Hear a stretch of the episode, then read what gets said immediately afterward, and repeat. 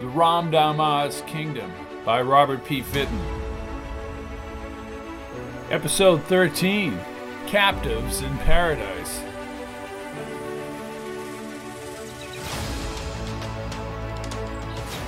McGee's head pounded. He opened his eyes to a blurred collage of color on the ceiling. An elaborate painting of the Ramdama, surrounded by his holy children, was spread across the top of the room. McGee quickly turned to his right, holding his aching head as he sat up. Sunlight streamed through an open window next to his bed. He got onto his feet, stepping into the sunshine, and he walked to the adjacent beds. Annie, Baker, wake up, he said, shaking Annie.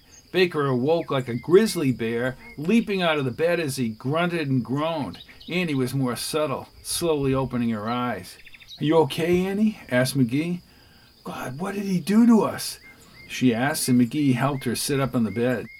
Some kind of laser weapon, said Baker as he walked toward the window. What's important? said McGee, helping Annie to her feet. He didn't hesitate to use it. Annie started to collapse, but he caught her. Annie, are you sure you're all right?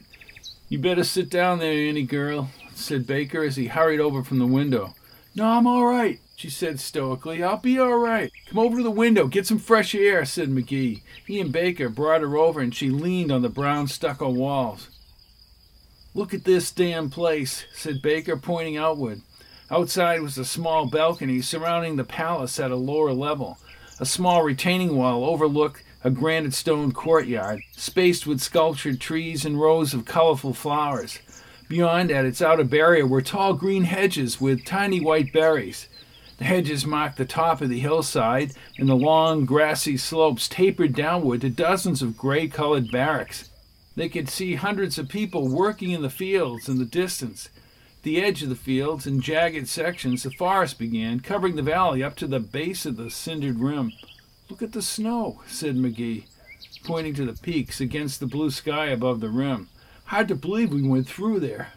I'll say, said Baker as he moved through the window and touched the baize colored granite on the outside of the palace. He looked down on the balcony.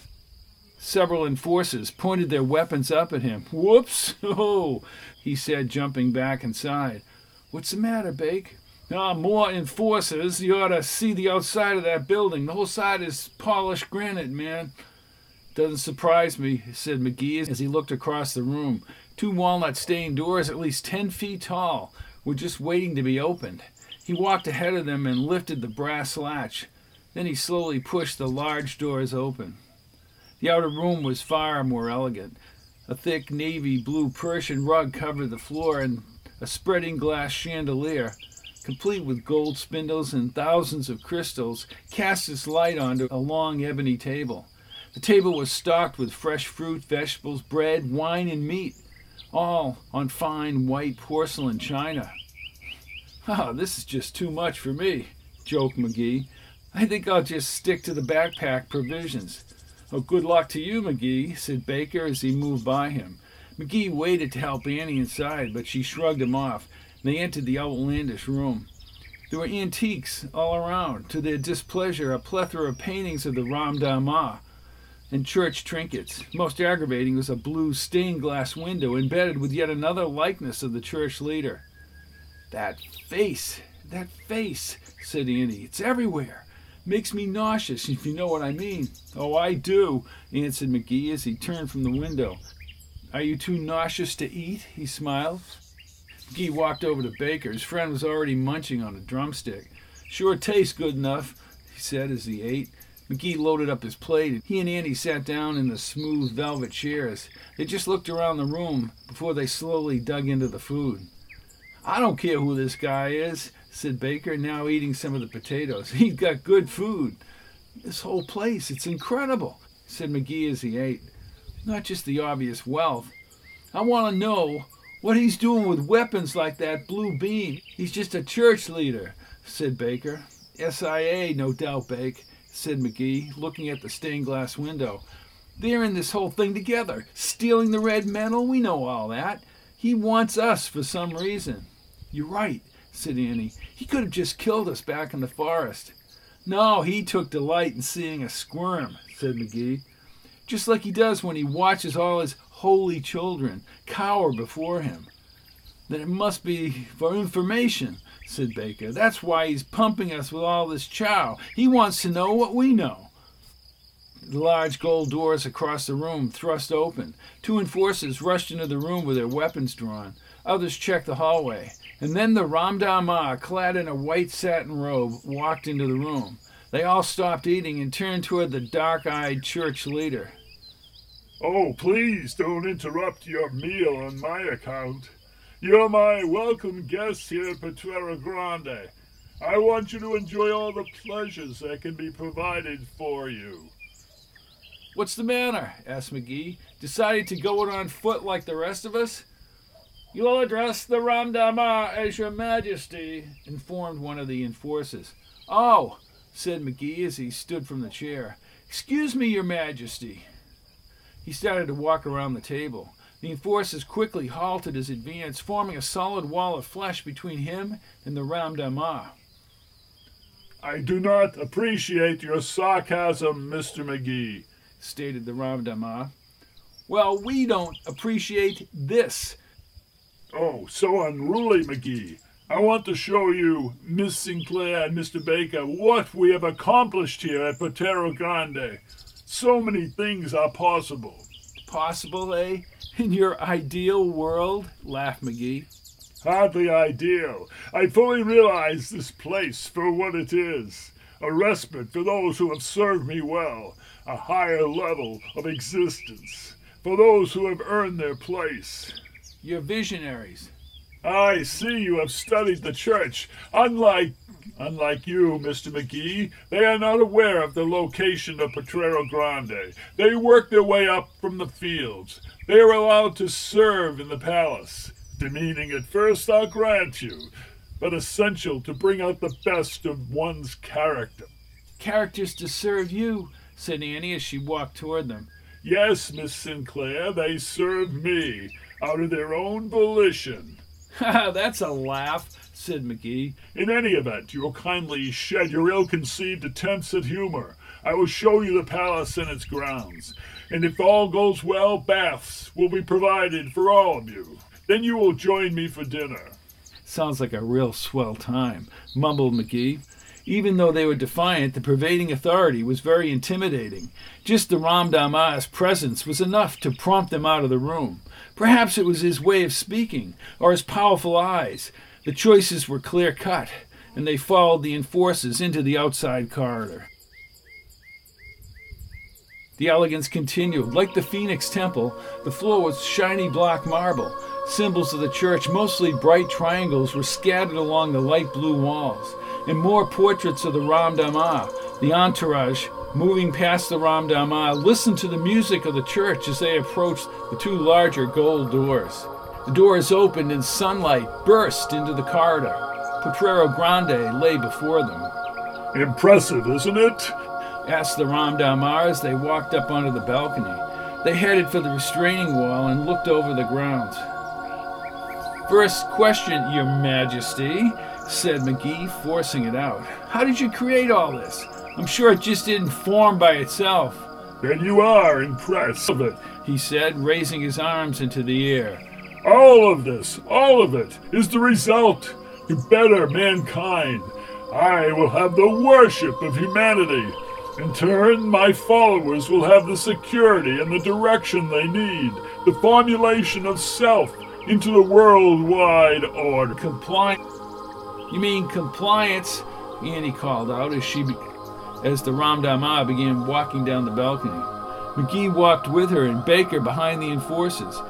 The beige granite facade of the temple was interlaced with magnificent white marble pillars, and above, the beginnings of a magnificent, glistening silver dome. This is unbelievable, whispered Baker.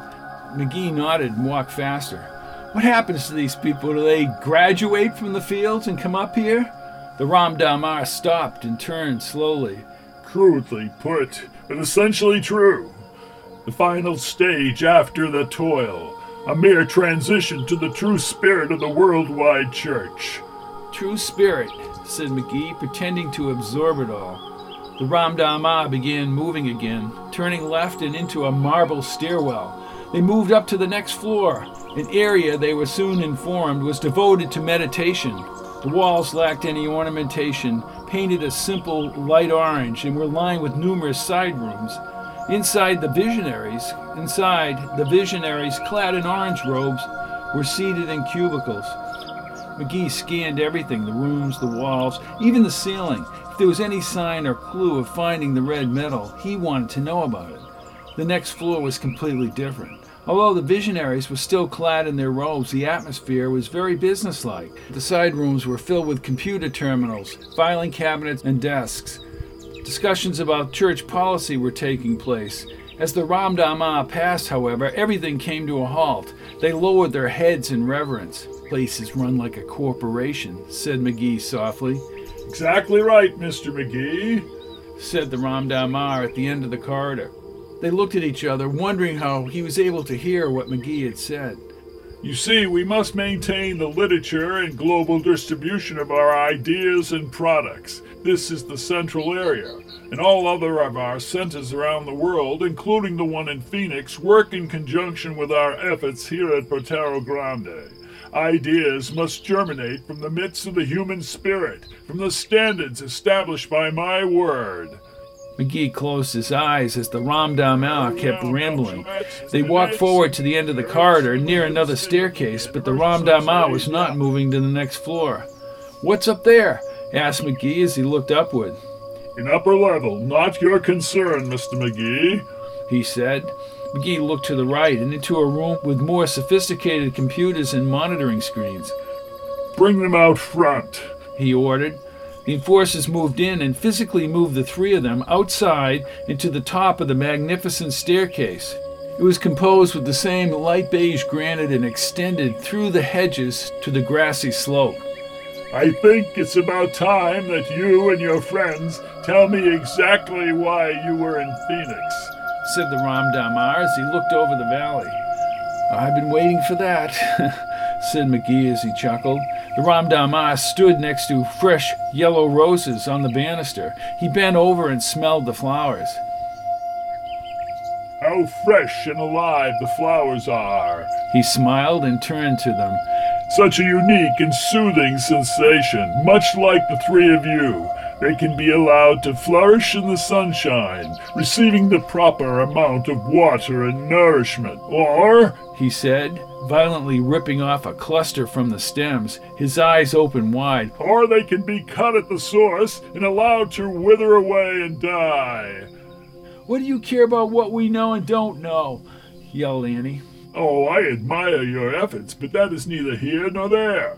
If you have gained knowledge and some of that knowledge gets out, he said as he nodded to the enforcers. They stepped up to McGee, pushing him to his knees and pulling back his hair. The Ramdama, evidencing a slight grin, walked over to him. I have nothing to say, yelled McGee, his mind filled with images of the computer printout. Tell me, Mr. McGee, what was on that computer tape? The one that you gained access to in Phoenix? Nothing. We never reached it, lied McGee. You are a liar. He struck McGee across the face, opening a gash on his cheek. Leave him alone, Annie cried as she saw the blood moving down McGee's neck. Silence! You're all fools thinking you can keep things from me. I will give you one last chance. Tell me what I want to know, and you will have an easy life here, or you will be brought to the cages. Torture will be severe and prolonged. I told you, we never reached that area, McGee yelled from his knees. We had to leave in the truck. I am tired of your insolence, McGee, he said as he walked over to Annie. The enforcers pushed her to her knees, also holding her by the hair. Oh, is that right? asked the Ram Damar as he took out a long, sharp blade from one of the enforcers' satchels. Turn McGee around, he ordered. Then he put the blade to Annie's face. Tell me, Mr. McGee. Why, you son of a bitch, yelled Baker. I will forgive that last remark, Mr. Baker. You have five seconds, McGee, or I will begin slicing her face. Annie could see the highly reflected blade just inches from her face, the Ramdama's image clear along the shaft. Stop! Stop! cried McGee. I'll tell you. I, I thought as much. He said, withdrawing the blade. Despite your pretentious nature, you are very weak. I'd like to wipe that smile right off your face, cried McGee, the gash on his face stinging fiercely. Unlikely, Mr. McGee. Tell me about the program on the computer. Dalbo, 65. We read the whole thing. In code? I doubt you are clever enough to break. We broke it, yelled McGee. We broke the code.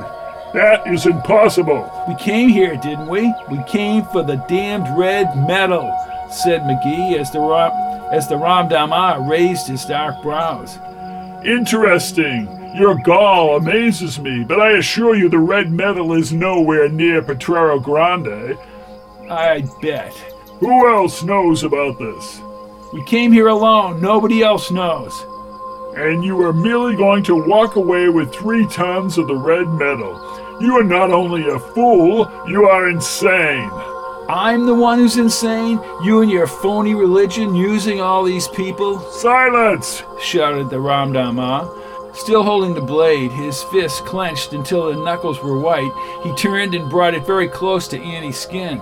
They all gasped as he laughed, and McGee fought unsuccessfully to break the enforcer's grip. I will kill you! cried McGee. Take them to their cages. You will all pay dearly for your insolence. You will worship me and learn to beg for your freedom. He spun around and ascended the granite stairs. They forcefully dragged the captives across the courtyard as the Ram Ramdama ah disappeared inside the palace. McGee, yelling wildly, looked upward as they were brought around. The low angled silver dome was shining brightly in the sun, and below, on the other side, there were many marble columns supporting it. His view, however, was short lived. One of the giant slabs slid open, and down they went. The light subsided, and the air grew dank as they moved below. They must have moved fairly deep into the hill, emerging in a dark stone lined room. Across the floor were dozens of wooden trapdoors, blue light lining the cracks. The enforcers lifted three of the doors, and the bright blue light spewed into the room. They looked downward to what was essentially a tank, a tank with a small platform floating in the water. Still fighting, they were thrown into the tank, splashing into the water. They could see the enforcers laughing as they bobbed up and down to the surface. The doors were closed and they were alone. Annie, Bake, can you hear me? yelled McGee as he looked upward. There was a wide screen on, on the wall under the blue light tubing. I hear you, said Annie, her voice coming through a wire mesh at the top of the tank. I'm here, and I'm soaking wet, complained Baker from the other side. The screens in all the cages came to life, and once again, the Ramdama's face stared down at them. He seemed sadistically amused by their new predicament. Welcome to your new home away from home. He smiled. You will note the water in the cage. That water can be very useful to you, but don't dare try and drink it. Even when you are dying of thirst, you see, the alkali will kill you. And oh yes, need I forget, I've implemented the electrodes all around the interior of your cages. Sometimes I may feel just a little depressed, and when I'm depressed, I long to see creatures such as yourself shudder in my presence. Better to stay on your platforms. Finally, if you try to escape to the wire, you will find yourselves in a pit of snakes a variety of deadly and severely poisonous breeds brought in under my personal inspection. Ah, you are welcome to try and escape. Welcome to try and escape. Be my guest.